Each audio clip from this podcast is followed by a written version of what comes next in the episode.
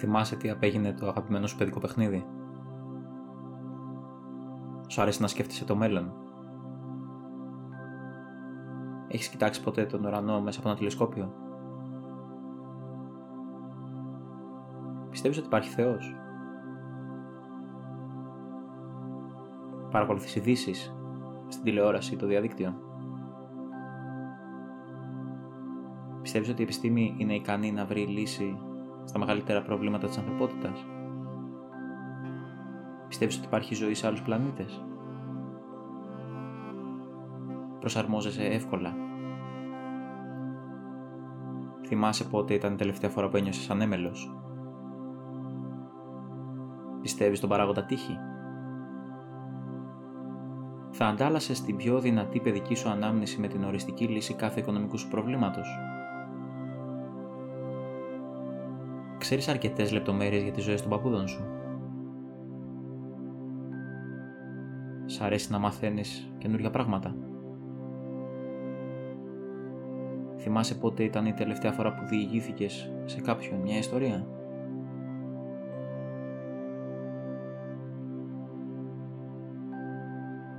Καλησπέρα. Είμαι ο Δημήτρης Πασάς και σας διαβάζω κάποιες από τις ερωτήσεις που χρησιμοποιούσαμε στην προπαράσταση της παράστασης το χρονικό του χρόνου που πεζόταν ε, μέχρι και το Μάρτιο ε, εδώ σε αυτό το θέατρο που βρίσκομαι και από το οποίο σας μιλώ στο θέατρο τέχνης στην Οδό Φρενίχου στην Πλάκα. Ε, Μπαίνοντας σήμερα στο θέατρο ε, αντίκρισα ένα τόσο οικείο χώρο και ένα τόσο ανίκιο ε, συμβάν. Ένα άδειο θέατρο είναι δύο φορές άδειο. Ένα θέατρο είναι πάντα άδειο γιατί κάτι περιμένει απέναντι σε κάτι εκκρεμεί. Όταν αυτό δεν συμβαίνει, ε, δεν ξέρω πώς θα το περιγράψω. Είχε κάτι που θα μπορούσε να ονομαστεί ε, μαράζε. Πώς δραματικό, ε, λίγο, λίγο λυρικό. Αλλά ας είναι, ας σκεφτούμε ποιος είναι όχι μόνο ο πιο έξυπνος τρόπος να σταθούμε απέναντι στα πράγματα, αλλά και ποιος ίσως είναι ο μόνος τρόπος να σταθούμε απέναντι στα πράγματα. Θα σας διαβάσω κάποια αποσπάσματα από το έργο αυτό.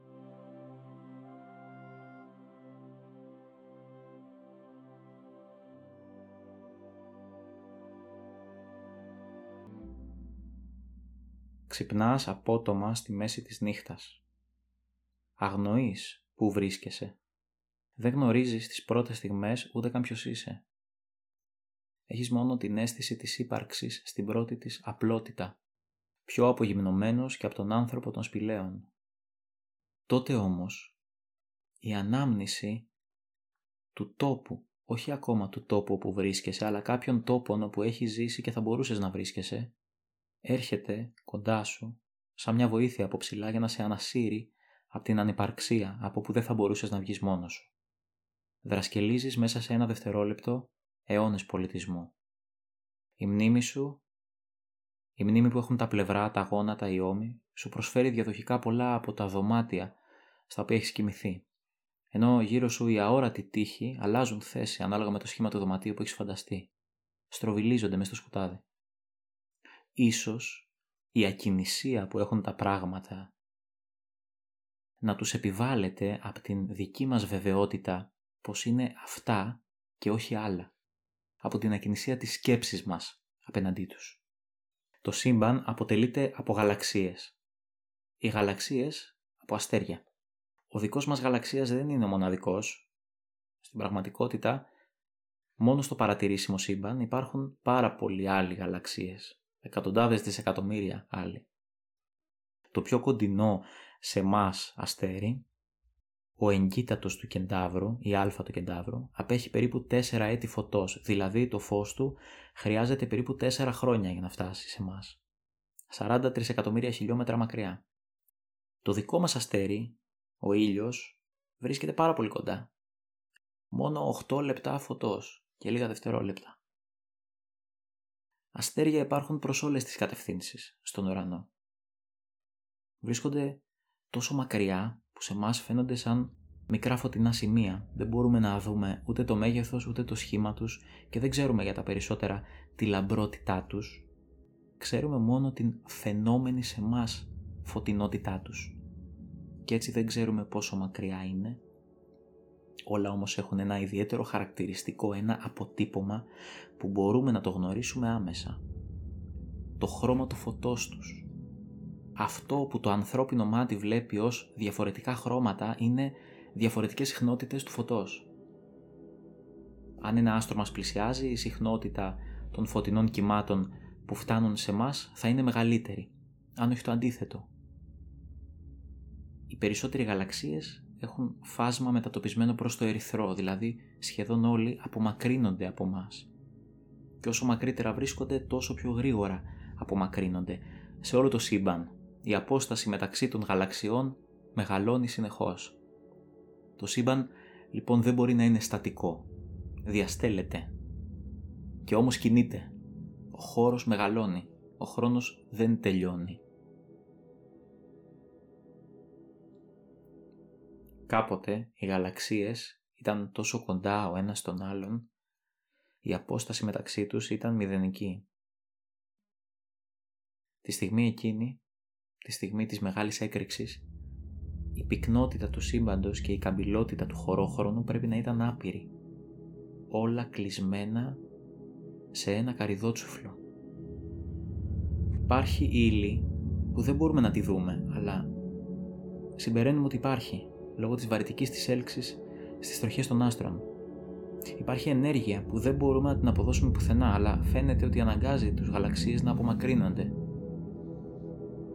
Σήμερα ξέρουμε ότι το 23% του παρατηρήσιμου σύμπαντος είναι σκοτεινή ύλη.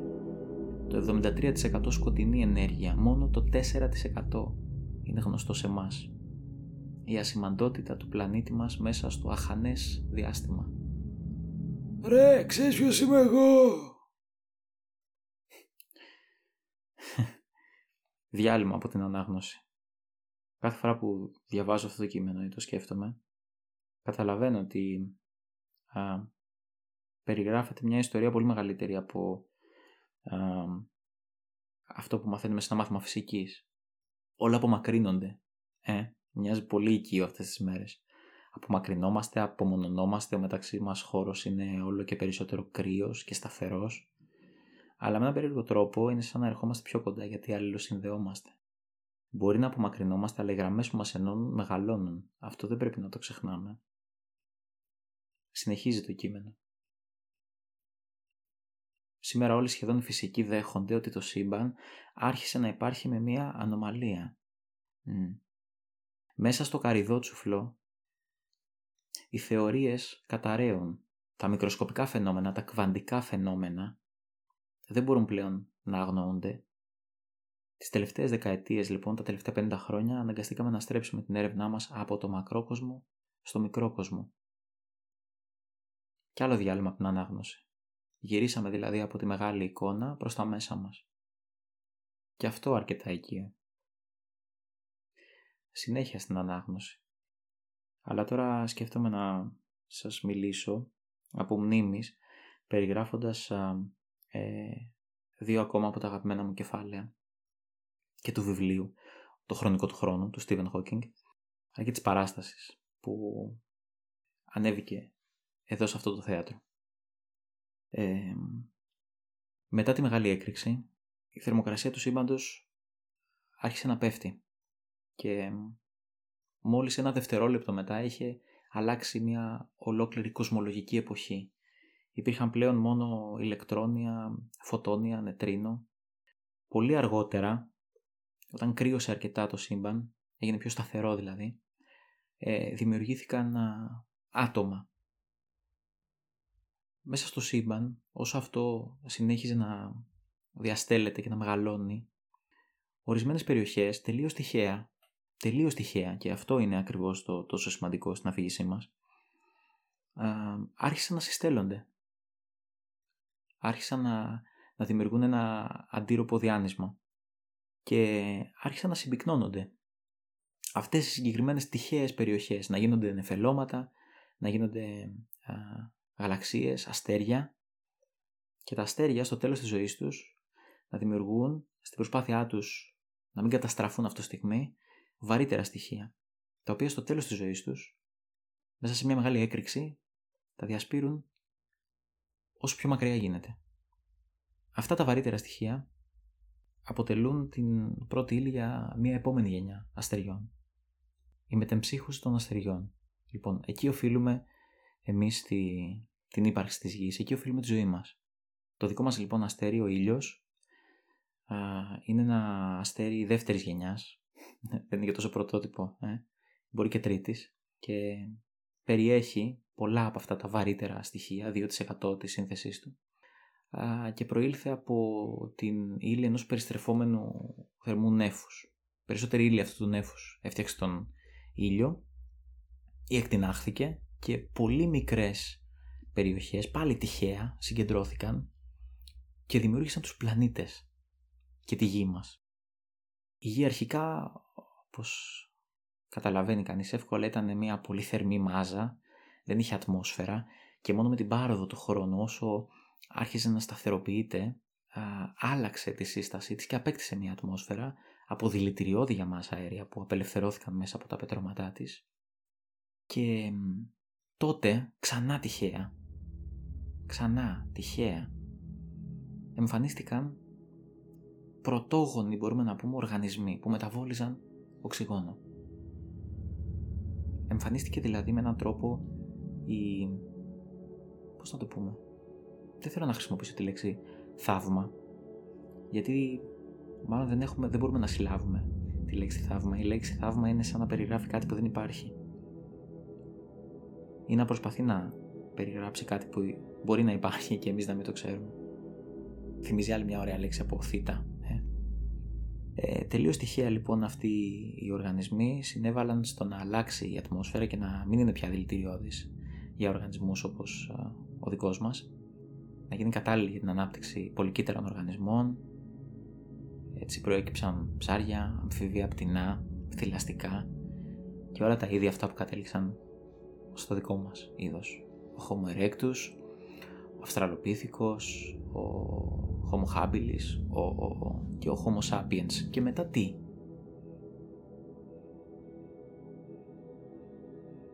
Όταν ερχόμουν, είχαμε στην τσάντα μου ένα ωραίο βιβλίο του Zygmunt Bauman, το άφησα εδώ στο τραπέζι μπροστά είναι στο μικρόφωνο και σκέφτομαι κάτι που γράφει μέσα. Ότι τώρα πια ο άνθρωπος είναι, δεν είναι πια ο Homo sapiens, ούτε ο Homo rapiens, δηλαδή ο άρπαγας, που γράφει άσχημα για αυτόν, αλλά μάλλον περιγραφικά ο John Gray, ένας πολύ καλός διανοητής, ε, είναι μάλλον Homo elegans, το επιλέγον ζώο. Λέει λοιπόν αυτός, και αξίζει να το σκεφτούμε, ότι δεν είμαστε μπάλες στον μπιλιάρδο που τυχαία τις χτυπάει κάποιος και πάνε όπου να είναι. Δεν είμαστε και τόσο ετεροκαθοριζόμενοι. Όσο και να θέλουμε να το αποφύγουμε, έχουμε το βάρος της αποφασής μας. Έχουμε καταδικαστεί να είμαστε ελεύθεροι. Και αυτό και με αυτό σχεδόν θα ήθελα να κλείσω την αναφορά μου στην παράσταση και το γιατί είναι τόσο σημαντικό να κατανοούμε το το σύμπαν και τον κόσμο γύρω μας, αυτό πρέπει να το σκεφτόμαστε όταν εμφανίζεται μπροστά μας σαν μονόδρομος κάτι. Νομίζω και το θέατρο μας το θυμίζει κάθε φορά που το κοιτάμε είτε άδειο είτε γεμάτο ότι πάντοτε υπάρχει παραπάνω από ένας δρόμος μπροστά μας. Δεν είναι λοιπόν ένας ο δρόμος για την ευτυχία για παράδειγμα. Δεν uh, περνάει μέσα ξέρω εγώ, από την κατανάλωση ή από ένα πολύ συγκεκριμένο τρόπο ζωής ή από την υπακοή ή από την κανονικότητα Υπάρχουν πολλοί δρόμοι από τους οποίους φτάσουμε εκεί που θέλουμε. Ο καθένας μπορεί να βρει το δικό του, αλλά σίγουρα αξίζει να ξέρει από πριν ότι δεν μπορεί να μονοδρομηθεί μια προσωπικότητα, ένας άνθρωπος, μια ζωή, ακόμα και δεν έχει νόημα. Και το νόημα της ζωής είναι η ζωή. Κλείνω και μοιράζω μαζί σας το τελευταίο κεφάλαιο, το, την τελευταία σκηνή ε, αυτής της ωραίας παράστασης, στην οποία αναρωτιόμασταν ε, τι γίνεται με αυτή την πολυπόθητη, ενοποιημένη θεωρία των πάντων. Έχουμε καταφέρει να φτιάξουμε αρκετές επιμέρους θεωρίες για τον κόσμο ε, και έχουμε κάνει απόπειρες να βρούμε μια μεγάλη ενοποιημένη θεωρία. Όμως φτάνουμε πάντα σε αδιέξοδο γιατί λόγω χάρη δεν μπορούμε να εξηγήσουμε ή να περιλάβουμε τη βαρύτητα, εμφανίζονται κάποτε άπειρες ποσότητες ενέργειας και καμπύλωσης, κάτι που προφανώς δεν μπορεί να συμβαίνει. Μία λοιπόν ιδέα σύλληψης του κόσμου μας είναι ότι τα πάντα, αυτό, αυτό που θα λέγαμε παλιά σωματίδια, είναι χορδές, παλόμενες χορδές ή μεμβράνες, βράνες ή μεμβράνες πολλών διαστάσεων, κάτι που δεν μπορούμε να το συλλάβουμε. Χορδές λοιπόν που αλληλεπιδρούν με συνενώσεις και διαχωρισμούς. Ένα πρόβλημα για να το συλλάβει το ανθρώπινο μυαλό αυτό είναι η αλλαγή της διάστασης. Θέλω να πω ότι απαιτούνται πολύ περισσότερες διαστάσεις χωρόχρονο, που δεν μπορούν να παρατηρηθούν με τα δικά μας όργανα ή διανοήματα. Είναι σαν να προσπαθείς να ε, κοιτάξεις ένα, ένα μπαλάκι του τέννις σε απόσταση 300 μέτρα. Σε βλέπεις ένα σημείο, αλλά αυτό από κοντά έχει πολύ περισσότερα πράγματα. Είναι τρισδιάστατο και έχει διάφορες ιδιότητες που σε σένα δεν είναι ορατές. Τι γίνεται λοιπόν, υπάρχει αυτή η νέα θεωρία, ή κυνηγάμε φαντάσματα, κυνηγάμε χήμερες; Φαίνεται ότι υπάρχουν, και έτσι αναφέρει και ο Χόκινγκ στο βιβλίο του, ότι υπάρχουν τρεις πιθανότητες. Υπάρχει αυτή η ενοποιημένη θεωρία, το κλειδί για τον κόσμο μας και αν ψάξουμε σωστά, αν συνεχίσουμε να εξελισσόμαστε, θα την κάνουμε κτήμα μας. Δεύτερο ενδεχόμενο, δεν υπάρχει αυτή η θεωρία, αλλά όσο εμείς προοδεύουμε, όσο προσπαθούμε, θα ερχόμαστε όλο και περισσότερο κοντά της. Θα, θα, θα ξεφεύγει μέσα από τα δάχτυλά μας αυτό το μονίμως διαφεύγον, αλλά εμείς θα το πλησιάζουμε όλο και περισσότερο. Το τρίτο ενδεχόμενο είναι ότι δεν υπάρχει καμία θεωρία για το σύμπαν. Και όχι μόνο αυτό, ότι είναι όλα τόσο τυχαία, τόσο ακατάστατα μέσα στον κόσμο που δεν είναι δυνατό να προβλεφθεί τίποτε από ένα όριο και μετά αλλά όλα συμβαίνουν με ένα αυθαίρετο τρόπο. Άραγε. και θα χρησιμοποιήσω την άλλη λέξη από θήτα. Μπορεί ο Θεός να δημιουργήσει μια πέτρα τόσο βαριά που να μην μπορεί να τη σηκώσει; Δεν μπορούμε λοιπόν να προβλέψουμε τα πάντα. Ίσως να μην ε, μπορούμε ποτέ να το κάνουμε. Αλλά δεν μπορούμε καν να προβλέψουμε ότι δεν θα μπορούμε να προβλέψουμε. Ε; Ωραία. Και Τελευταίο ερώτημα. Γιατί είναι σημαντικό να το μάθουμε αυτό; Γιατί θέλουμε να ε, ανακαλύψουμε αυτή την πλήρη ενιαία θεωρία; Νομίζω ότι είναι τόσο σημαντικό γιατί όταν έρθει στα χέρια μας αυτό, όταν γίνει κτήμα της ανθρωπότητας, θα γίνουμε όλοι μέτοχοι αυτής της συζήτησης. Και όχι μόνο με φιλολογικούς όρους για να ξέρουμε κάτι που θα το μαθαίνουν τα παιδιά στο σχολείο. Όλοι, όλοι, όλοι. Όχι μόνο οι ειδικοί, μια, μια λέξη που χρησιμοποιείται πολύ τελευταία, όχι μόνο ειδικοί, φιλόσοφοι, φυσικοί, αλλά όλοι θα μπορούν να έρθουν κοντά στον τελικό θρίαμβο του ανθρώπινου νου. Θα μπορούν να καταλάβουν πώς λειτουργεί ο κόσμος γύρω τους.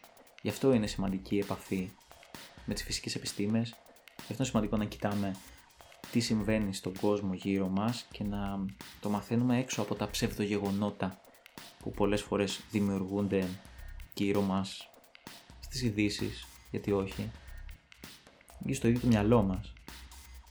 Να καταλαβαίνουμε πίσω από τα πράγματα τους μηχανισμούς που κινούν τα πράγματα. Εύχομαι να συνεχίσουμε να το κάνουμε. Εύχομαι αυτό το άδειο θέατρο σύντομα να γεμίσει από εκκρεμότητες.